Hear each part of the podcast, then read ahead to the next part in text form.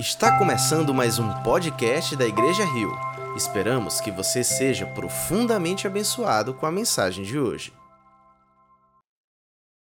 Boa noite, Igreja Rio. Boa noite. Realmente é muito bom não falar isso para apenas uma câmera. Isso aqui é igreja, né? A gente adapta-se conforme a necessidade, claro mas eu não tenho dúvida que o plano de Deus é que a gente esteja perto uns dos outros, que a gente sinta o calor uns dos outros. São circunstâncias temporárias e pela graça de Deus a gente sabe que é temporário. Quando a gente lê Apocalipse, estuda sobre como será o futuro, e a gente vai estar estudando nos próximos domingos sobre isso, a gente aprende e entende que Deus quer a gente perto. Isso é maravilhoso. E eu queria trazer um pouco disso hoje, uma reflexão que fala um pouco disso, fala como o Senhor tem ministrado comigo nesses últimos dias. Eu queria convidar vocês a irem abrindo suas Bíblias uh, no livro de Abacuque. Muito obrigado, minha irmã. Livro de Abacuque. Esse é um livro que, se não fosse os tempos de hoje, eu teria que esperar uns 10 minutos aqui para vocês acharem na Bíblia física. O pastor ali tem mais experiência, mas achar o livro de Abacuque é difícil. É um livro curtinho, curtíssimo. Está ali no meio dos livros do Antigo Testamento. Olha para achar, você tem que ir no índice, mas hoje vocês têm o celular, eu sei que vocês vão achar rapidinho aí. O texto de Abacuque é um texto belíssimo, apesar de ser tão curto. Ele é um dos textos proféticos mais importantes do Antigo Testamento. E é um texto que latejou no meu coração nas últimas semanas. Eu queria compartilhar um pouco disso essa noite. Eu não sei se todos aqui estão, estão sabendo, mas eu passei por tempos dificílimos esses últimos dias. Nas últimas duas semanas, a minha vida parou totalmente, tudo que eu estava fazendo, todos os meus compromissos, porque o meu pai foi internado por causa de Covid. Todos da casa dos meus pais pegaram, mas o meu pai foi o único que ficou de fato sério.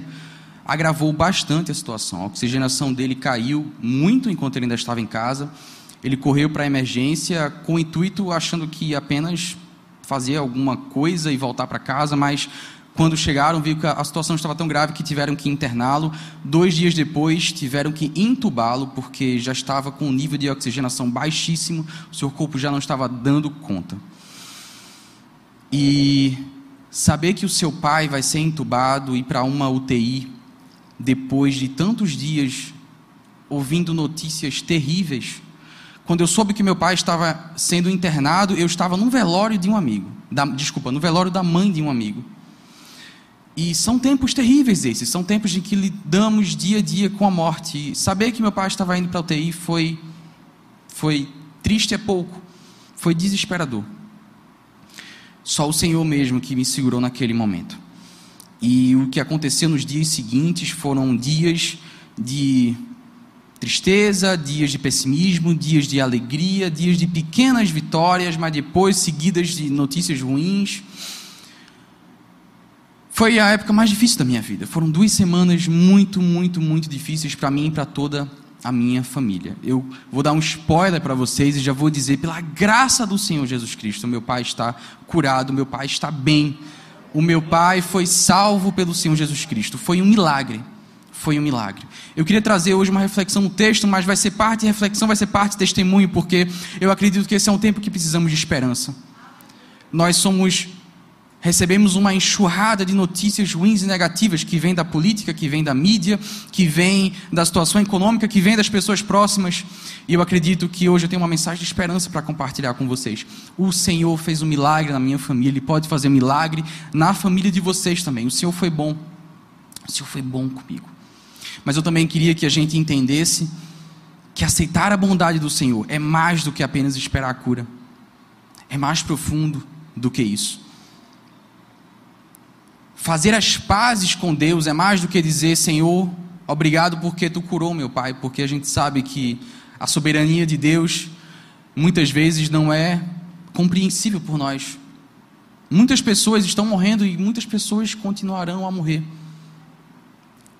E nós precisamos viver a nossa fé diante dessa situação. E um texto que nos fala muito sobre isso é Abacuque. Eu queria que nós lêssemos o capítulo 3 inteiro, mas antes eu queria falar um pouquinho do contexto desse texto que nós vamos ler. O profeta Abacuque, ele escreveu seu texto no período anterior à invasão babilônica a Judá. É interessante porque o profeta fala com Deus reclamando do pecado de Judá. O profeta está indignado com o quanto o povo de Deus era pecador, estava sendo adúltero, estava sendo idólatra, estava totalmente imerso em pecado, e ele reclama: Deus, faz alguma coisa, Senhor, ensina esse teu povo os caminhos. E aí Deus responde a Abacuque e diz: Abacuque, eu vou fazer algo sim. Eu vou trazer juízo ao meu povo. Eu vou usar os babilônios para trazer juízo ao meu povo. E Abacuque ele sai de um momento de clamor a Deus por justiça e vai para um momento de dizer: Deus, eu não entendo o que tu está falando, como assim? Você vai trazer um povo mais pecador para julgar um povo menos pecador?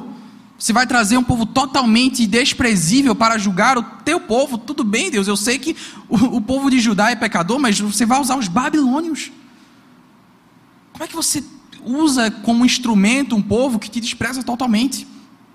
E Deus responde mais uma vez a Abacuque, falando da sua soberania. Deus ele usa quem ele quer para o que ele quer, tudo está nas mãos do Senhor. E ele explica a Abacuque algo muito importante. Abacuque, os justos não é o povo de Judá. Os justos são aqueles que vivem pela fé. Então, muitos de Judá vão sobreviver porque eles vivem pela fé e porque eles são justos, mas nem todos. Nem todos são. E Deus se abaixa Abacuque para tentar de alguma forma explicar os seus desígnios, mas Abacuque continua sem entender. Abacuque continua perplexo. Continua questionando Deus, ele não entende porque Deus faz aquelas coisas, ele continua sem entender. E aí, depois de dialogar com Deus, chegamos no capítulo terceiro, que é o que vamos ler agora. Abacuque não tem mais nenhuma causa a representar, não tem mais nenhum argumento a fazer, muito semelhante a Jó, no livro de Jó. Depois de ele ter advogado a sua causa, ele conclui o seu diálogo com o Todo-Poderoso e aí diz o seguinte: sabe de uma coisa? Eu vou aceitar a vontade de Deus. Eu vou aceitar a vontade de Deus. E aí o capítulo 3 é Abacuque refletindo sobre a soberania de Deus e tendo esperança que a vontade do Senhor vai ser o melhor. Vamos ler juntos. Eu queria que a gente lesse esse capítulo, ele pode ser dividido em três partes. E a gente vai ler essas partes juntos e eu vou falando um pouquinho sobre cada uma delas. Abacuque, capítulo 3, primeiro dos versos 1 ao 7. Diz assim: Oração do profeta Abacuque, uma confissão. Abacuque diz: Senhor, ouvi falar da tua fama, temo diante dos teus atos, Senhor. Realiza de novo em nossa época as mesmas obras, faze-as conhecidas em nosso tempo. Em tua ira, lembra-te da misericórdia. Deus veio de Temã, o santo veio do monte Paarã sua glória cobriu os céus e seu louvor encheu a terra. Seu esplendor era como a luz do sol, raios lampejavam de sua mão. Onde se escondia o seu poder? Pragas iam adiante dele, doenças terríveis seguiam os seus passos. Ele parou e a terra tremeu, olhou e fez estremecer as nações. Montes antigos se desmancharam, colinas antiquíssimas se desfizeram os caminhos deles são eternos. Vi, vi a aflição das tendas de Cuxã, tremiam as cortinas das tendas de Midian. O que é que Abacuque está falando aqui? Depois de dialogar com Deus, questionar Deus, reclamar com Deus, Deus responde, ele não entende, ele pergunta outra coisa, Deus responde, ele não entende. Abacuque diz: Sabe de uma coisa, Deus? Vou parar de questionar eu realmente não vou entender o que é que tu queres fazer e como tu queres fazer. E eu prefiro olhar para trás. Eu prefiro, Deus, lembrar do que tu já tu fez pelo nosso povo. Essa descrição aqui, se você não percebeu, fala da libertação, do êxodo. Bacuque diz: olha, as pragas foram em frente, pragas iam adiante dele, doenças terríveis seguiam seus passos. Abacuque lembra e exalta a Deus, falando da salvação que Deus já trouxe ao povo de Israel dizendo: Senhor, tu já fez isso e tu não mudou. Sabe de uma coisa, Senhor, ao invés de eu ficar questionando o que tu queres e não queres fazer, eu vou lembrar como tu és bom. Eu vou lembrar como tu és bom. Essa foi uma das lições muito importantes para mim em meio desse tempo. É muito fácil no momento de dor nós entrarmos num parafuso sem fim, de questionamento sobre a bondade de Deus, sobre o que Deus vai fazer, como vai fazer, quando vai fazer. Talvez você já tenha passado por situações assim. Tentar entender a mente de Deus é algo impossível. Já dou esse spoiler para você. É algo impossível, não tem como. É uma é um empreendimento frustrado desde o começo. Ainda que Deus responda, Abacuque não entende. Às vezes a não resposta de Deus para a gente é a misericórdia dele, porque talvez nos deixe ainda mais confusos.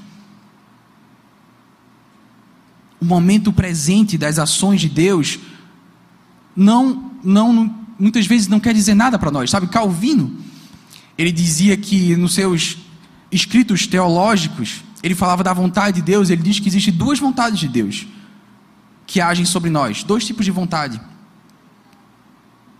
a vontade revelada e a vontade oculta. A vontade revelada é aquela que está na Bíblia, é aquela que Deus manda profetas, é aquela que Ele fala claramente o que Ele vai fazer.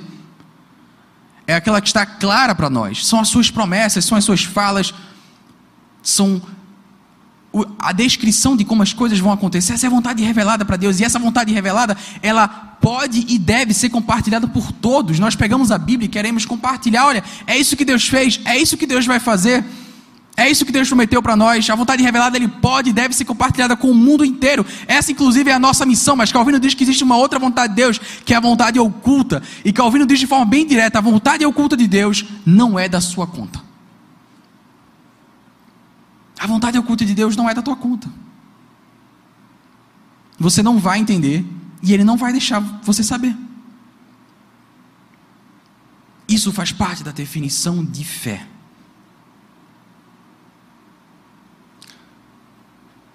Saber tudo o que ia acontecer com nós o dia a dia, talvez fosse algo terrível, na verdade, pode ser misericórdia do Senhor. Não nos revelar muitas coisas. Ao invés de você deixar que essa angústia de saber o futuro das coisas tome conta do teu coração, descanse no Senhor e entenda que até isso é misericórdia dele para a tua vida. Eu acho curioso que um dado momento Moisés, quando está conversando com Deus lá em cima do monte, ele tem, ele tem vários diálogos com Deus. E Moisés pergunta várias coisas a Deus. E eu estava lendo esse texto há algumas semanas e eu lembro que no começo do capítulo eu pensei, poxa Deus, como eu tinha vontade de poder conversar contigo face a face, de perguntar as coisas e tu me dizer. Como seria mais fácil a minha vida? E aí, quando eu vou lendo, vou lendo, vou chegar na metade do capítulo, eu vejo que Moisés faz várias perguntas para Deus. E aí, quando Deus vai responder, ele simplesmente ignora as perguntas de Moisés e fala o que ele quer. Nem se você fosse Moisés e estivesse face a face com o Senhor, ele não teria nenhuma obrigação de dizer dos seus desígnios. E Abacuque entende isso. Abacuque entende isso. No momento de dor, no momento de sofrimento, a resposta não é buscar mais respostas. A resposta não é entender o que Deus vai fazer. A resposta não é buscar um culpado, a resposta não é entender qual é o próximo passo. A resposta é lembrar como Deus é bom e como Ele não mudou. Como Deus é bom e como Ele não mudou. Vamos agora para a segunda parte desse texto, e eu espero que você não tenha fechado sua Bíblia, senão vão ser mais 10 minutos procurando o livro de Abacuque. A partir do verso 8 diz o seguinte: Era como os rios que estavas irado, Senhor, era contra os riachos o teu furor foi contra o mar que a tua fúria transbordou quando cavalgaste com os teus cavalos e com os teus carros vitoriosos. Preparaste o teu arco, pediste muitas flechas, fendeste a terra com rios. Os montes te viram e se contorceram, torrentes de água desceram com violência, o abismo estrondou erguendo as suas ondas. O sol e lua pararam em suas moradas diante do reflexo de tuas flechas voadoras, diante do lampejo da tua lança reluzente. Com ira andaste a passos largos por toda a terra, e com indignação pisoteaste as nações. Saíste para salvar o teu povo, para libertar o teu ungido, esmagaste o líder da nação ímpia, tu o desnudaste da cabeça aos pés. com as suas próprias flechas lhe atravessaste a cabeça quando seus guerreiros saíram como um furacão para nos espalhar, com maldoso prazer, como se estivessem para devorar o necessitado em seu esconderijo. Pisaste o mar com teus cavalos, agitando as grandes águas. Vamos parar um pouquinho aqui. O que eu acho muito interessante, meus irmãos, dessa parte desse texto, é que parece que nessa segunda, esse segundo trecho, Abacuque continua falando do poder de Deus, da vitória de Deus, mas parece que nesse momento ele enxerga as coisas com um olhar espiritual. Percebem isso? A primeira parte é algo mais factual, é uma descrição mais literal. Se você ler, você já remete-se ao que acontece lá em Êxodo. Há um paralelo interessante. Nesse segundo trecho aqui, ele fala de coisas que você não lê em Êxodo. Ele fala de coisas que provavelmente aqueles que estavam fazendo a caminhada não conseguiam ver. Mas Deus deu a ele essa visão. Deus deu a Abacuque essa visão espiritual de que o Senhor não estava simplesmente guiando as pessoas ali por aquela terra, não estava simplesmente fazendo eles caminharem enquanto o exército do Egito vinha atrás. Não, o Senhor estava pisando o mar com os seus cavalos. O sol e lua pararam em suas moradas, diante do lampejo da lança reluzente do Senhor. Há realidades espirituais que nós não temos a menor noção. O Senhor faz as coisas de modo que nós não enxergamos, e mais uma vez eu repito, não adianta tentar compreender. Abacuque teve esse privilégio de conseguir ver além do óbvio, de conseguir enxergar Deus em seu poder realizando a sua obra milagrosa e sobrenatural naquele momento tão incrível da saída dos judeus do Egito.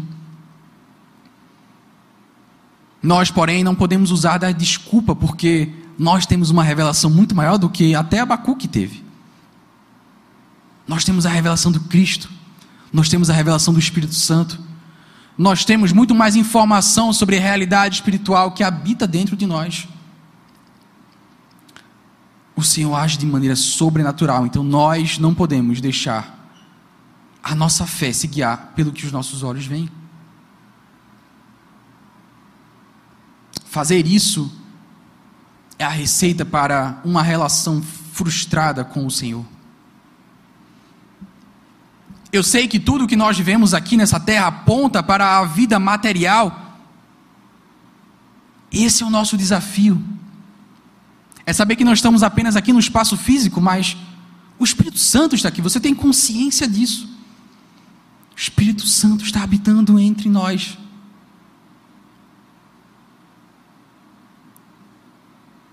Eu não poderia, nesse momento, apenas confiar na medicina. Que triste de mim seria se eu apenas confiasse no limite científico dos homens, e olha que já é algo extraordinário, o quanto nós, como humanos, chegamos aqui, mas até o que nós chegamos aqui foi pela bênção do Senhor, mas eu não poderia me basear nisso, eu não suportaria. E sinceramente eu não sei como as pessoas suportam. Na verdade, muitos não suportam.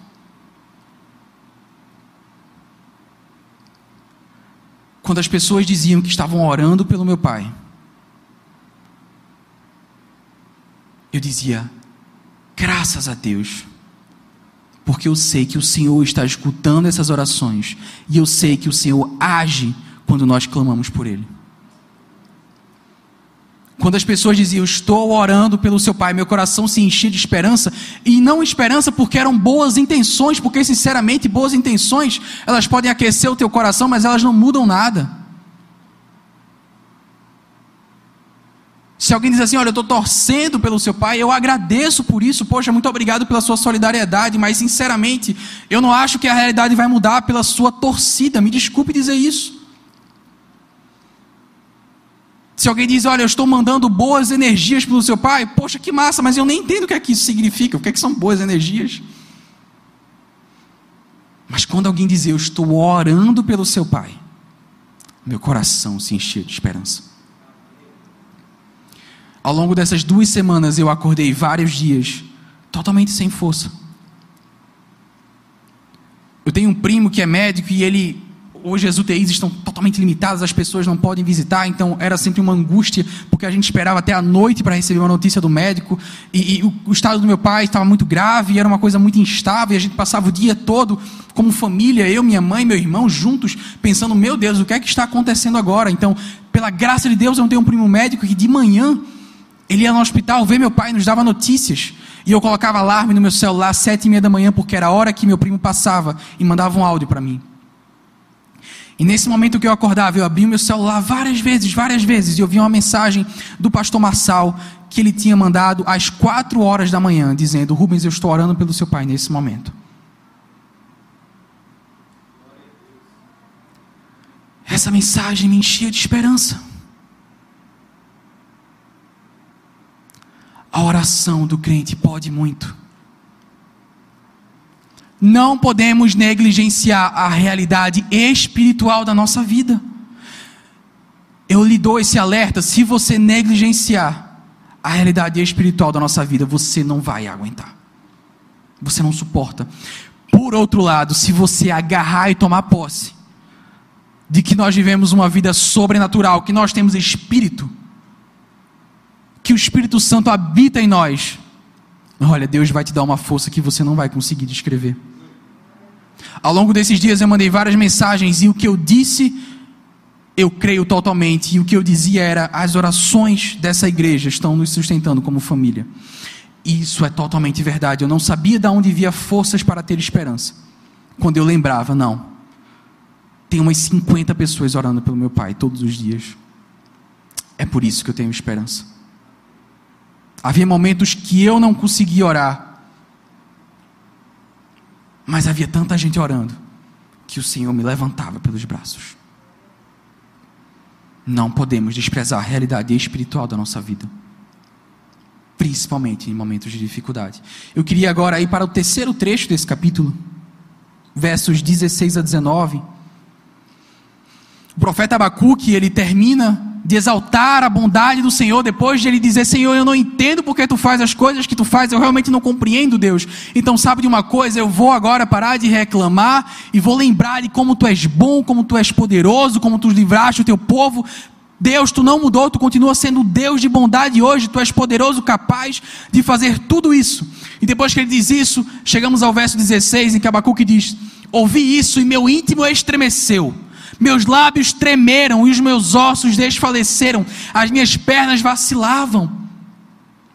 Tranquilo esperarei o dia da desgraça que virá sobre o povo que nos ataca. Mesmo não florescendo a figueira, não havendo uvas nas videiras, mesmo falhando a safra de azeitonas, não havendo produção de alimento nas lavouras, nem ovelhas no curral, nem bois nos estábulos ainda assim, eu exultarei no Senhor e me alegrarei no Deus da minha salvação. O Senhor soberano é a minha força, Ele faz os meus pés como os do servo, Ele me habilita a andar em lugares altos. Aleluia. Isso, meus irmãos, é palavra de esperança para nosso coração. Aquele que medita nesse texto não tem outro resultado senão ter o seu coração cheio de esperança. Você que está sofrendo, você que está sentindo dor, você que tem parentes doentes e vive essa angústia, faça como Abacuque. Lembre que Deus é bom, lembre que Deus é poderoso. E descanse no Deus da tua salvação, ainda que o que os teus olhos mostrem ainda que os teus olhos mostrem, não te digam coisas boas, não te deixe otimista. Olhe para o Senhor. Olhe para o Senhor. Eu queria finalizar falando algumas coisas rápidas que eu aprendi nesse momento. Esses 15 dias de angústia foram dias em que eu refleti muito. Fiz reflexões que eu teria feito ao longo de um ano. Primeira coisa que eu queria compartilhar e queria lembrar você que os momentos de angústia são para nos forjar. E eu queria te dizer para não desperdiçar as tuas lágrimas, não desperdiçar a tua dor. Deus tem um propósito com os momentos de dificuldade, Ele quer nos forjar. Uma coisa que eu estive pensando aqui, olha, dessa vez, dessa vez Deus ouviu, clamou e fez de acordo com o meu coração, mas talvez na próxima a vontade dele seja diferente. Na verdade, o caminho natural da vida é que outros parentes da minha família passem por situações semelhantes e sejam levados pelo Senhor, isso vai acontecer com todos nós aqui. Deus de alguma forma foi muito misericordioso comigo e já preparou meu coração para esses momentos. Já me sinto mais forte. Eu já me sinto mais preparado. Não tenha dúvida que existe um propósito nos momentos de dor. Efésios 2, 19 a 22 diz: Portanto, vocês já não são estrangeiros nem forasteiros, mas concidadãos dos santos e membros da família de Deus, edificados sobre o fundamento dos apóstolos e dos profetas, tendo Jesus Cristo como pedra angular, no qual todo edifício é ajustado cresce para tornar-se um santuário santo no Senhor.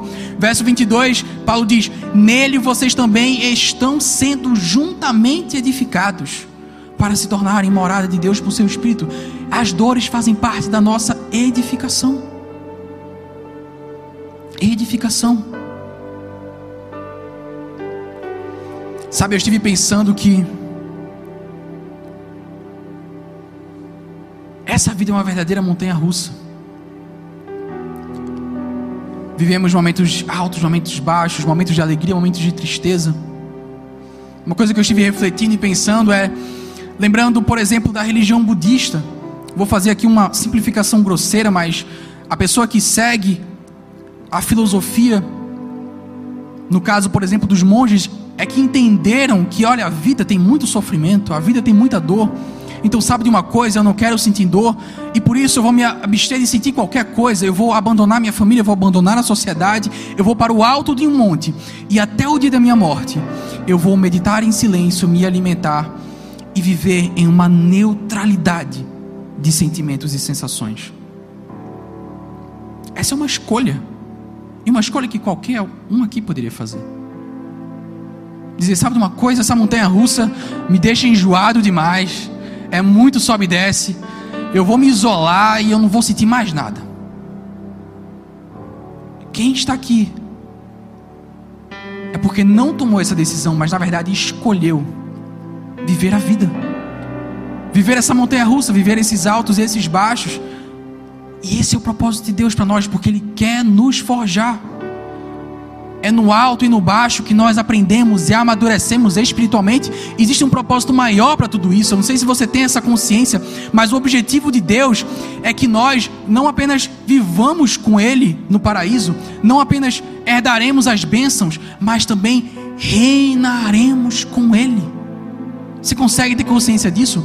Deus ele está selecionando governantes, prefeitos, presidentes, gestores, administradores. E Deus precisa de gente madura espiritualmente na fé para governar a eternidade. Que honra esse convite que nós recebemos. Que privilégio é ser convidado por Deus para esse trabalho. Mas você precisa crescer antes. Você precisa ser treinado antes. Você precisa amadurecer antes. Por isso eu repito: não desperdice. Não desperdice. Aproveite as situações da vida para crescer espiritualmente.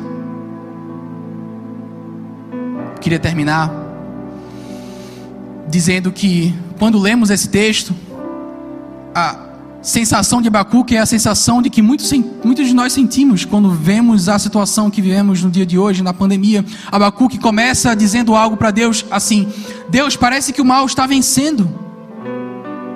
Senhor, parece que o mal vai vencer. Onde é que tu estás, Deus? Como é que tu deixa acontecer isso tudo?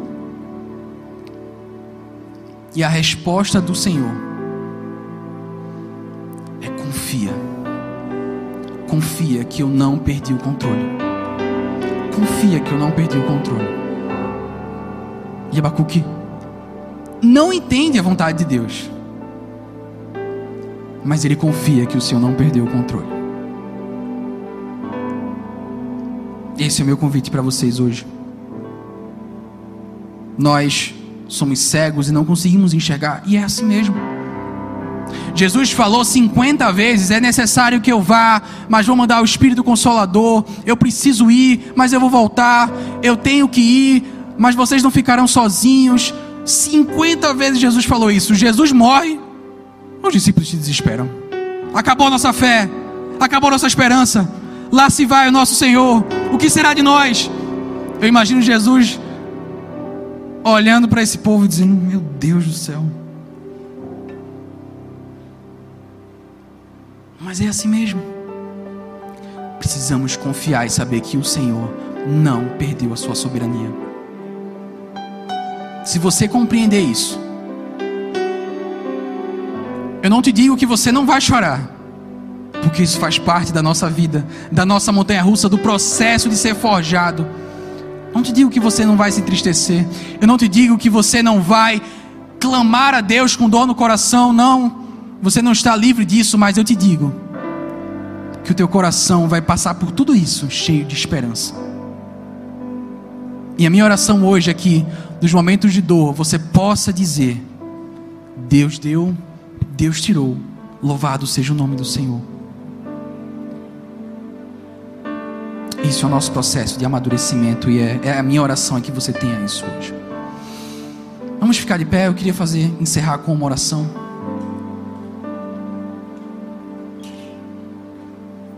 Senhor Deus, Pai querido e amado, obrigado, Senhor. Obrigado, Senhor, porque Tu és um Deus de perto, Tu és um Deus que nos quer perto. Tu, Senhor, não se ofende nem se intimida pelos nossos questionamentos e nossas reclamações. Na verdade, Deus, tu escreveu um livro em que tu colocou pessoas te questionando sobre as dificuldades da vida. Mas eu entendo, Pai, que tu queres nos ensinar que tu não perdeu o controle de tudo. Tu queres nos ensinar nessa noite, Senhor, que os momentos de dor são para nos forjar. Tu queres nos ensinar também, Senhor, que nós não podemos esperar ter apenas alegrias nesse mundo, mas devemos olhar para a esperança da salvação e saber que o nosso futuro está garantido junto a Ti. Nos ensina tudo isso, Senhor Permita que aprendamos isso antes que os, antes que os momentos de dificuldade venham, para que estejamos mais fortalecidos e não, precis, e, não, e não acabemos desperdiçando as dores, mas que elas nos façam crescer e amadurecer para a tua honra e glória. E que na eternidade sejamos bons gestores, que reinemos junto a ti, Senhor, com sabedoria, porque fomos forjados por essa vida, fomos forjados por ti. e por meio do teu fogo e pelo sacrifício do teu filho, tu nos aprovou, não pela nossa justiça ou bondade, mas pelo teu amor. Obrigado por tudo isso, Senhor, e eu te clamo que essas verdades entrem em nosso coração, entrem em nosso coração profundamente, Senhor, e nos façam cristãos mais maduros na fé. Louvado seja o teu bom nome, Senhor. Amém. Amém. Vamos cantar a canção. Se você foi abençoado por essa mensagem, compartilhe com alguém, para que de pessoa em pessoa alcancemos a cidade inteira.